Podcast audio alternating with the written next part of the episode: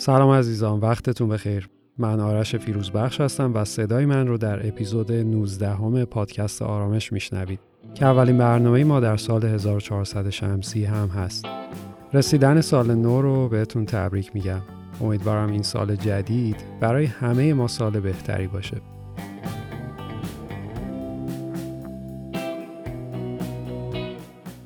امروز می‌خواهیم صحبتمون رو در مورد مبحث جذاب روانشناسی تصویر شخصی و Psycho-Cybernetics ادامه بدیم و ببینیم که راه حل عملی اجرای این تکنیک چطوریه.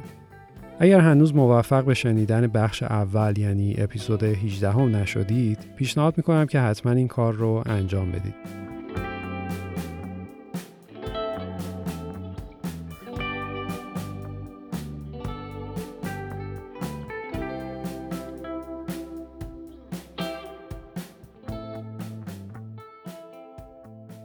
امروز می‌خوام اول در مورد معنی Psycho-Cybernetics یه توضیح کوچیک بدم. چون یکم اسم عجیب غریبی و خیلی فکر می‌کنن که به کامپیوتر یا امنیت اطلاعات مربوطه. تو زبون انگلیسی کلمه سایکی P-S-Y-C-H-E به معنی روان یا ذهن آدمه و cybernetics علم مطالعه فرایندهای خودکاره چه در ماشین و چه در آدمیزاد. ترکیب این دوتا کلمه با هم یعنی Psycho-Cybernetics به معنی علم مطالعه فرایندهای خودکار در ذهن انسانه. توی برنامه قبل در این مورد صحبت کردیم که دکتر ماکسول مالتز یک جراح پلاستیک و نویسنده کتاب Psycho-Cybernetics متوجه شده بود که همه ما آدما یک تصویر و تصور شخصی از خودمون داریم که بیشتر مواقع ناخودآگاهه ولی ما با تمام وجود سعی می‌کنیم که بهش وفادار باقی بمونیم. در این مورد گفتیم که هر تلاشی برای تغییر فرد بدون تغییر تصویری که از خودش توی ذهنش داره یه سری مکانیزم های دفاعی رو فعال می‌کنه. اما حالا که می‌دونیم ما یه بلوپرینت ذهنی داریم و یه خلبان خودکار هم داریم که تمام تلاشش رو می‌کنه که ما همیشه به این استاندارد درونی وفادار بمونیم راه حل ایجاد تغییرات موندگار چیه؟ برای اینکه به راه حل برسیم بعد نیست یه توضیح غیر دقیق در مورد نحوه کارکرد خلبان خودکار بدیم. با وجودی که هواپیما یه ماشین خیلی پیچیده و منظمه ولی خودش قدرت تشخیص و تصمیم گیری نداره. ما میایم یه سری کامپیوتر داخل هواپیما قرار میدیم که وظیفه هدایت خودکار هواپیما رو به عهده بگیرن. یعنی همون بخش خلبان خودکار. ولی حتی این کامپیوترها هم خودشون قدرت زیادی ندارن چون فقط هواپیما رو تبدیل می‌کنن به یه ربات بزرگ که از دستورات پیروی می‌کنه. قدرت اصلی در واقع توی نرم افزاریه که ما به شکل برنامه پرواز به خورد این سیستم میدیم. توی هواپیماهای یکم قدیمی تر این برنامه روی دی بود که خلبان قبل از پرواز این دیسک رو توی player مخصوصش قرار می‌داد تا هواپیما مسیر پرواز رو از روی اون بخونه. حالا تصور کنید مقصد این پرواز فرضیمون قرار کیش باشه ولی خلبان اشتباهی برنامه پرواز اصفهان رو load می‌کنه. اتفاقی که میفته اینه که هواپیما بعد از بلند شدن از باند فرودگاه و روشن شدن سیستم هدایت خودکار مسیر اصفهان رو در پیش می‌گیره با اینکه هدف کیش بوده. بازم فرض کنید یه مشکل فنی پیش میاد و خلبان نمی‌تونه اون هدایت خودکار رو هیچ جوری خاموشش کنه اگه اینطوری بشه هر چقدرم که خدمان برای تغییر جهت هواپیما تلاش کنه و بجنگه و سعی کنه برسونتش به کیش ولی هواپیما راه اصفهان رو در پیش می‌گیره و نهایتا هم در اصفهان فرود میاد. یعنی کامپیوترهای هدایت پرواز خیلی بیرحمانه از برنامه‌ای که براشون لود شده تبعیت می‌کنند و اهمیتی هم به خواسته های آگاهانه خلبان نمیدن. حالا بیایید این مثالی رو که زدیم برگردونیم به ورژن انسانیش. در مورد هواپیما ما چهار تا قسمت اصلی داشتیم. خود هواپیما، قسمت هدایت خودکار یا همون کامپیوترهای هدایت پرواز، یه خلبان واقعی یعنی یک انسان و نهایتا نرم افزار برنامه پرواز. بدن شما هم با همه سیستم ها و قسمت های مختلفش یه ماشین خیلی پیچیده است. دقیقا مثل هواپیما و شاید حتی پیچیده تر از هواپیما. یه بخشایی از سیستم مغزی و ذهنی ما نقش همون هدایت خودکار رو بر عهده دارن. ما یه نسخه مشابه خلبان انسانی رو هم داریم. همون ذهن خداگاه ما که قدرت تشخیص و تصمیم گیری داره. و نهایتا اون چیزی که از دید ما پنهانه ولی قدرت اصلی رو در اختیار داره همون سیدی برنامه پروازه. همون نرم افزاری که توی ذهن ناخودآگاه ما ثبت شده و مسیر حرکتمون رو مشخص می‌کنه. حالا اگر این برنامه طوری طراحی شده باشه که استانداردش مثلا ضعیف بودن در درس ریاضی یا داشتن اضافه وزن باشه دقیقا مثل همون مثالی که در مورد هواپیما زدیم هر چقدرم که شما از طریق بخش آگاه مغزتون تلاش کنید با هدایت خودکار بجنگید موفقیت کم یا موقتی نصیبتون میشه. تنها راهی که میمونه چه در هواپیما و چه در مورد خود ما آدما اینه که اون نرم افزار رو عوض کنیم. یعنی اون سیدی برنامه پرواز رو پیدا کنیم و با یه سیدی دلخواهمون جایگزینش کنیم اونطوری خلبان خودکار هم کاملا مطیع ما میشه و به صورت اتوماتیک ما رو به اون مقصدی که واقعا دلمون می‌خواد میرسونه.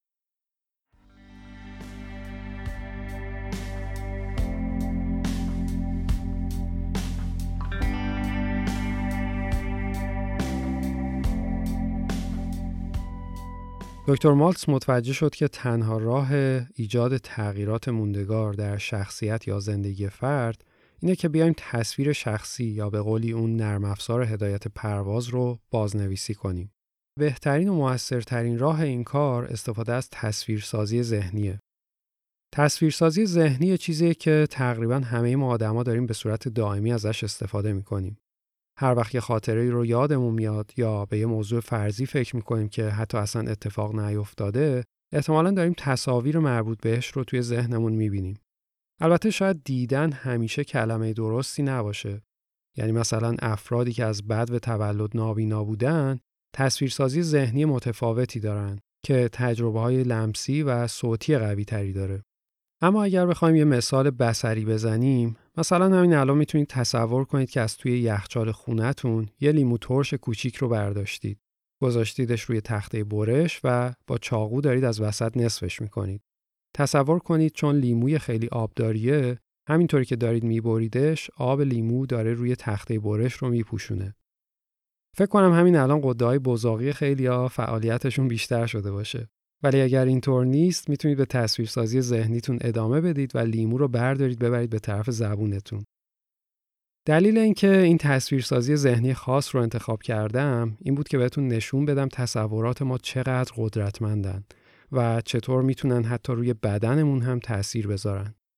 اگه به مبحث تاثیرات ذهن روی سلامتی علاقه دارید، پیشنهاد می‌کنم اپیزودهای 11 و 12 رو بشنوید. برگردیم به موضوع خودمون. سوال اینه که این تصویرسازی ذهنی اولا چرا قدرتمند و موثره و دوما چطور می‌تونه در ایجاد تغییرات واقعی در زندگی کمکمون کنه. دلیل موثر بودن تصویرسازی ذهنی اینه که مغز شما تفاوت بین یک تجربه واقعی و یک تجربه خیالی رو متوجه نمیشه.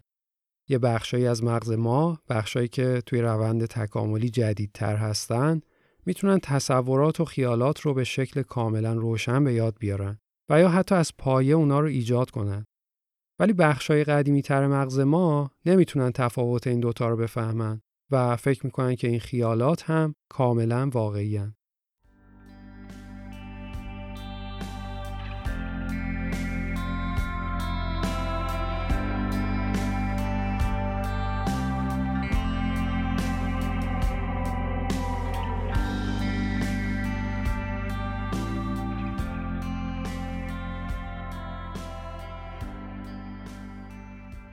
یه تحقیق خیلی جالبی توی دانشگاه شیکاگو انجام دادن در مورد رابطه تصویرسازی ذهنی و پرتاب آزاد بسکتبال.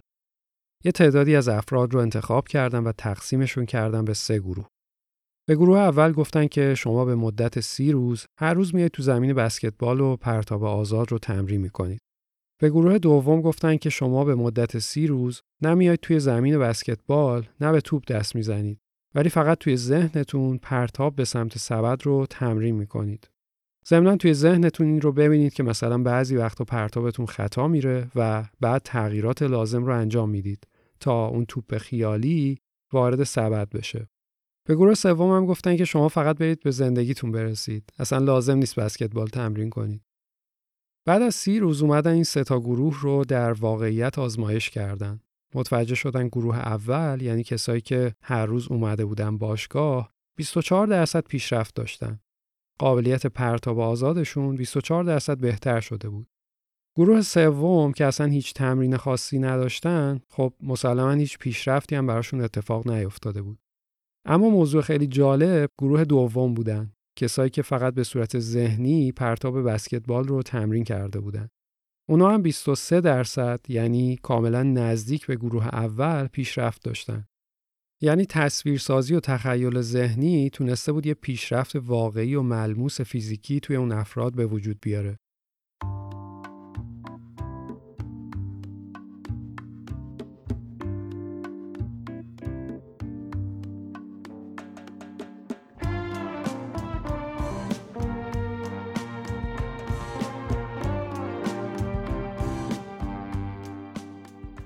حالا که از قدرت باور نکردنی تصویرسازی ذهنی در ایجاد تغییرات گفتیم، بریم در مورد نحوه انجامش صحبت کنیم. این تکنیک خیلی ساده است. به قول دکتر مالتس، اگه شما می‌دونید که چطور چیزی رو به خاطر بیارید یا مثلا نگران بشید یا بلدید بند کفشتون رو ببندید، می‌تونید از Psycho-Cybernetics هم به شکل موفق استفاده کنید. برای انجام این تکنیک اول توی وضعیت راحت جسمی و ترجیحاً در جایی که کسی تا چند دقیقه مزاحممون نشه قرار می‌گیریم و شروع می‌کنیم به مرور کردن خاطرات یکی از موفقیت هایی که در گذشته داشتیم. حتما هم نباید این موفقیت بزرگ باشه. مثلا می‌تونه خاطره اولین باری باشه که یاد گرفتید چطوری دوچرخه سواری کنید. یا یه امتحانی رو با نمره خوب قبول شده بودید. یا حتی اولین باری که یاد گرفتید بند کفشتون رو درست ببندید. یعنی هیچ تفاوتی نداره که چه نوع موفقیتی بوده. اگه یاد هیچ موفقیتی نمیافتید یا فکر می‌کنید که هیچ موفقیتی توی زندگیتون نداشتید معنیش اینه که ذهنتون می‌خواد شما رو فریب بده که به خودتون و زندگیتون خیلی بدبینانه نگاه کنید. اگر اینطوریه سعی کنید فقط یاد یه خاطره خوب بیفتید. شاید یه مسافرتی رفتید که بهتون خیلی خوش گذشته یا با دوستاتون یه دوره همی خیلی خوب و مثبتی داشتید. وقتی این خاطره رو یادمون اومد تو مرحله اول سعی می‌کنیم دوباره اون خاطره رو توی ذهنمون زندگی کنیم یعنی همونطوری که یه جایی ریلکس نشستیم و چشمامون رو بستیم تا می‌تونیم جزئیات بیشتری از اون خاطره رو به یاد میاریم رنگا، بوها، صداهای محیط، آدمایی که اونجا بودن، اینکه چه لباسی پوشیده بودیم یا چه حسی داشتیم. یعنی خودمون رو غرق احساسات و جزئیات اون خاطره خوب یا موفقیت گذشته می‌کنیم.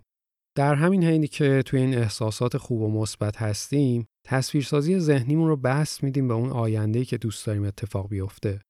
مثلا خودمون رو می‌بینیم که به وزن و اندام دلخواهمون رسیدیم یا بیماریامون درمان شدن و ما کاملا سالم و شاداب و پر انرژی هستیم. یا اینکه بعد از رهایی از هر نوع اعتیادی قدرت جسمی و ذهنیمون خیلی بیشتر شده و برونگراتر و اجتماعیتر و موفقتر شدیم. مهم اینه که این شرایط رو یه جوری تصور کنیم که انگار همین الان داریم زندگیش می‌کنیم و همین الان همه احساسات مثبت مرتبط بهش رو واقعا لمس کنیم. اینجا هم مطلقا هیچ محدودیتی نداریم و می‌تونیم هر نوع آینده مثبتی رو که دوست داریم در هر زمینه که باشه برای خودمون تصور کنیم. چون وقتی یه چیزی رو توی ذهنتون روشن و واضح ببینید در واقع مزه اون اتفاق یا موفقیت آینده رو به ذهنتون میچشونید و اینطوری ذهنتون شروع می‌کنه به عوض کردن برنامه هدایت خودکار به سمت اون هدف جدید. چون همونطور که گفتیم مغز شما نمی‌تونه تفاوت بین یک اتفاق واقعی یا خیالی رو تشخیص بده و وقتی که خودتون رو توی یک شرایط ایدئال تصور می‌کنید دقیقا مثل همون گروهی که بسکتبال رو فقط توی ذهنشون تمرین کرده بودن تغییرات واقعا اتفاق میفته.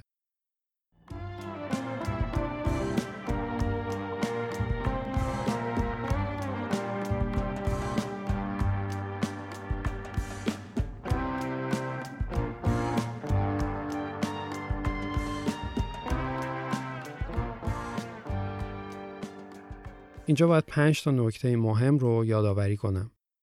نکته اول ممکن شما به این تکنیک بدبین باشید. این اصلا اشکالی نداره. ولی به هر صورت این تمرین رو به مدت حداقل 21 روز و در حالت بهینه به مدت 90 روز انجام بدید. این 21 روز همون زمانیه که دکتر مالتس متوجه شده بود برای تغییر شخصیت توی بیماراش مورد نیازه. ممکنه به یه نفر که قبلا هیچ وقت توی زندگیش فر مایکروویو ندیده بگن که این فر می‌تونه بدون آتیش یا حرارت غذاتو گرم کنه.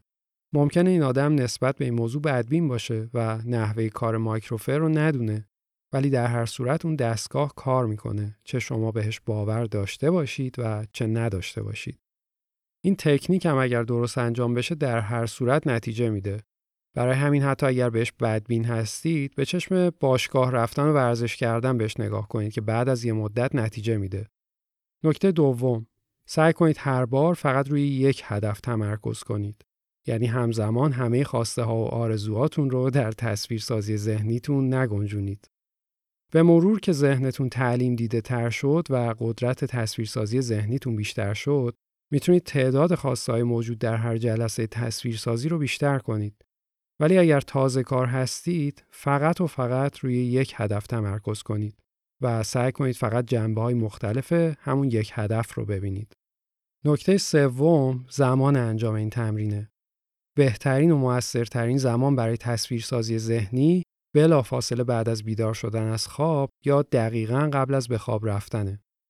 چون اون موقع ذهن خداگاهتون فعالیت کمتری داره و مغزتون در وضعیت آرومتر یعنی در وضعیت امواج آلفاست که هم تصویرسازی ذهنی رو راحت تر می‌کنه و هم نتیجه بخشتر. ولی اگر به هر دلیلی این زمانها براتون مناسب نیستن اصلا اشکالی نداره. می‌تونید در هر زمانی از روز این تمرین رو انجام بدید. بهتر قبلش توی وضعیت آرومی قرار بگیرید و اگه می‌تونید مثلا یه موزیک آرامش بخش گوش کنید بدنتون رو ریلکس کنید چند تا نفس عمیق بکشید و مهمتر این که یه جایی باشید که بدونید کسی تا چند دقیقه مزاحمتون نمیشه. نهایتا اگه حتی این موقعیت ها هم نمی‌تونید پیدا کنید به هر حال سعی کنید از هر فرصت و موقعیتی که براتون پیش میاد استفاده کنید و تصویرسازی ذهنی رو انجام بدید. یعنی خودتون رو به یک شرایط خاص محدود نکنید و دست خودتون رو برای انجام تمرین باز بذارید. نکته چهارم مدت زمان انجام تمرین. البته منظورم مدت هر جلسه تصویرسازی ذهنی نیست. اون کاملا در اختیار خودتونه و به وقت آزادتون و ضمنا جزئیاتی که دوست دارید تصور کنید بستگی داره. وقتی شما یه شخصیت یا برنامه ذهنی رو سالها زندگی کرده باشید اون یه بخش مهم و بزرگ از وجود شما شده. تغییر این شخصیت فقط از طریق تکرار و تمرین یه شخصیت جدید امکان پذیره برای همین میگیم که باید به مدت حداقل 21 روز و در حالت بهینه به مدت 90 روز این تمرینا رو انجام بدید.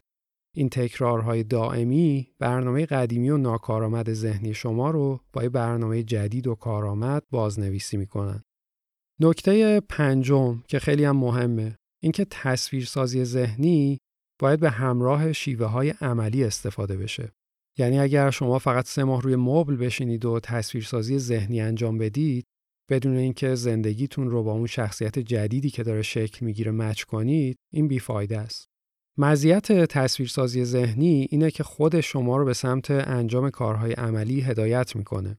مثلا ممکنه ایده های جدید به ذهنتون برسه یا مثلا حوض کنید که هر روز یه ساعت پیاده روی کنید یا حوض کنید یه مدت غذاهای سالمتر بخورید.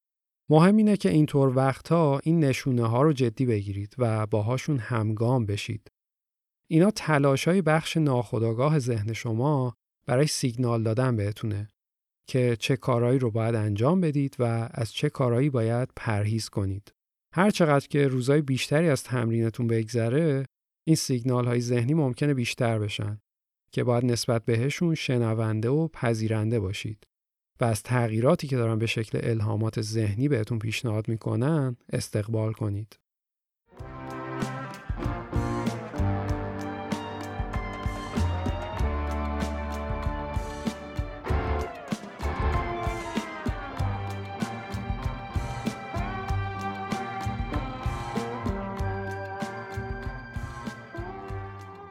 اینجا می‌تونیم دو سه تا سناریوی احتمالی برای استفاده از Psycho-Cybernetics رو با هم مرور کنیم.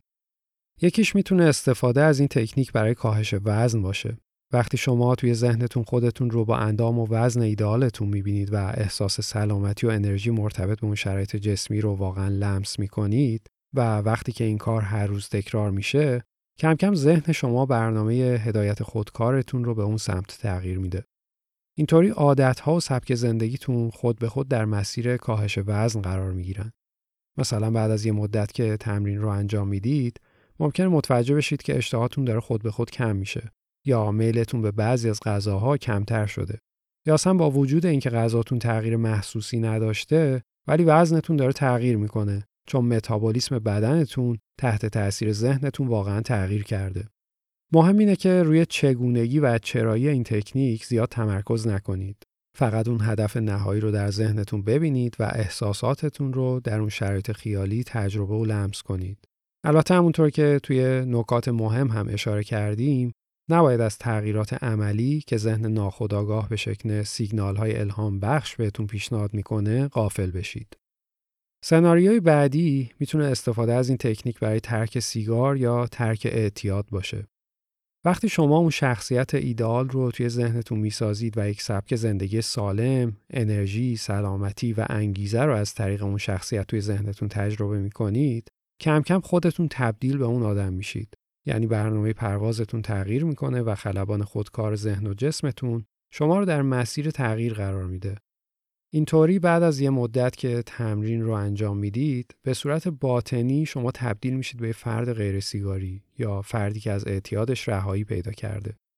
و وقتی که این اتفاق میفته تمایل شما به انجام عادتهای قبلی به مرور کمتر میشه و در نهایت از بین میره.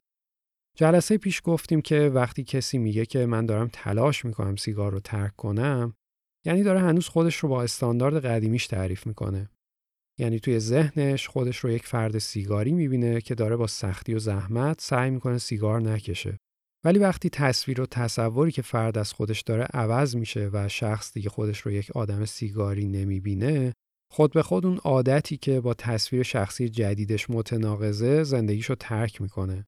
اینجا هم مهمه که سیگنال های ذهن ناخودآگاهتون رو جدی بگیرید. اگه میلتون واقعا به سیگار کمتر شده فقط از روی عادت و سریع ساعت مشخص سیگار نکشید. اگه به صورت ناخودآگاه این تمایل براتون پیش میاد که از دوستا و اقوام سیگاریتون یکم فاصله بگیرید این موضوع هم جدی بگیرید و سعی کنید عملی کنید. سناریوی سوم هم می‌تونه رهایی از بیماری های ذهنی یا جسمی باشه. مثلا افسردگی یا بیماری های مزمن یا حتی بیماری های تهدید کننده حیات. که در اپیزودهای 11 و 12 هم بهشون اشاره کردیم. در این مورد هم وقتی که تصویر شخصی که می‌سازید فردیه که با انرژی و سلامتی کامل داره زندگی می‌کنه یعنی مثلا ورزش می‌کنه با دوستاش ارتباط سالم و سازنده داره و ضمنا آدم شاداب و با انگیزه بعد از یه مدت برنامه ذهنی شما بازنویسی میشه و می‌تونه از طریق تغییرات اپیژنتیک که در اپیزودهای 11 و 12 در موردشون توضیح دادیم واقعا جسم شما رو هم تغییر بده. که البته این باید حتما در کنار روش های درمان عملی باشه که پزشکتون بهتون پیشنهاد کرده.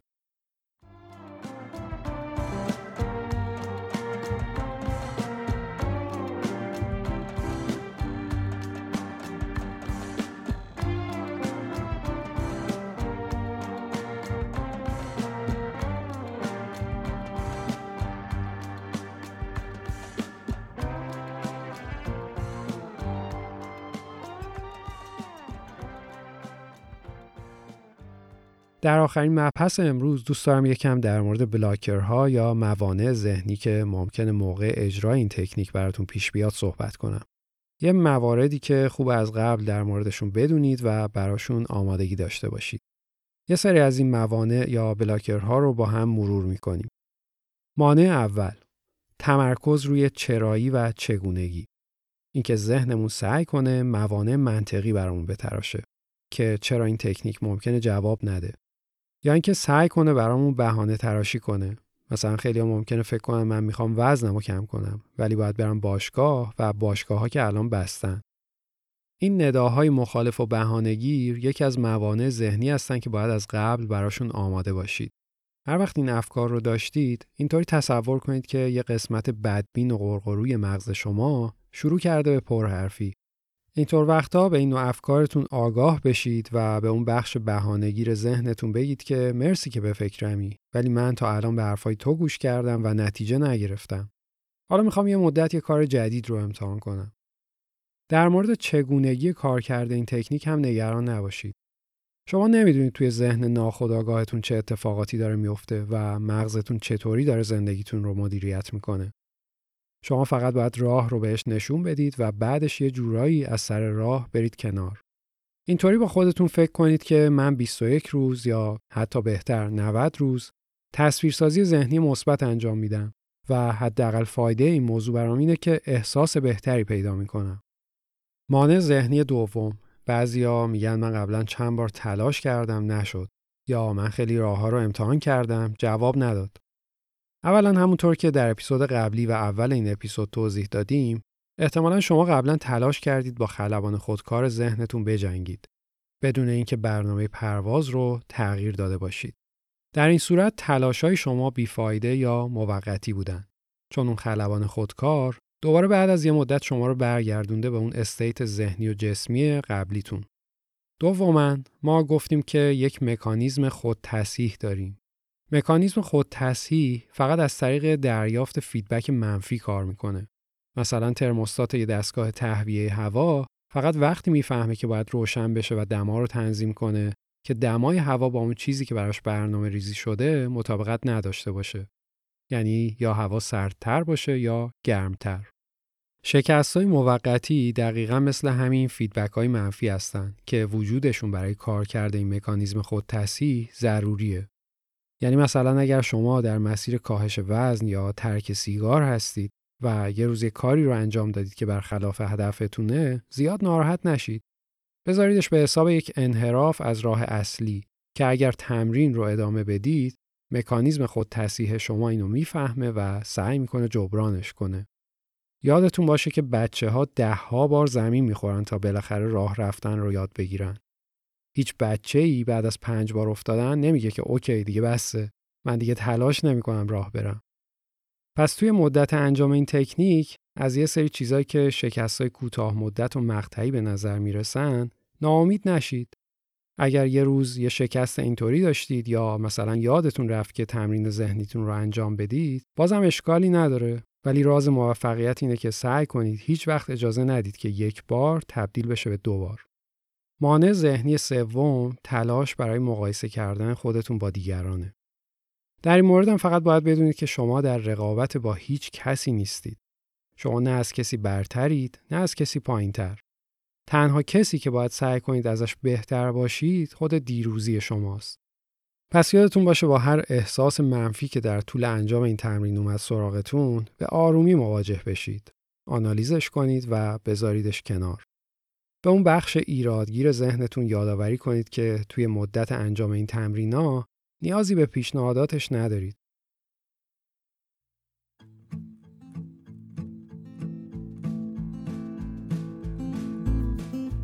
خودتون رو بپذیرید. به خودتون افتخار کنید.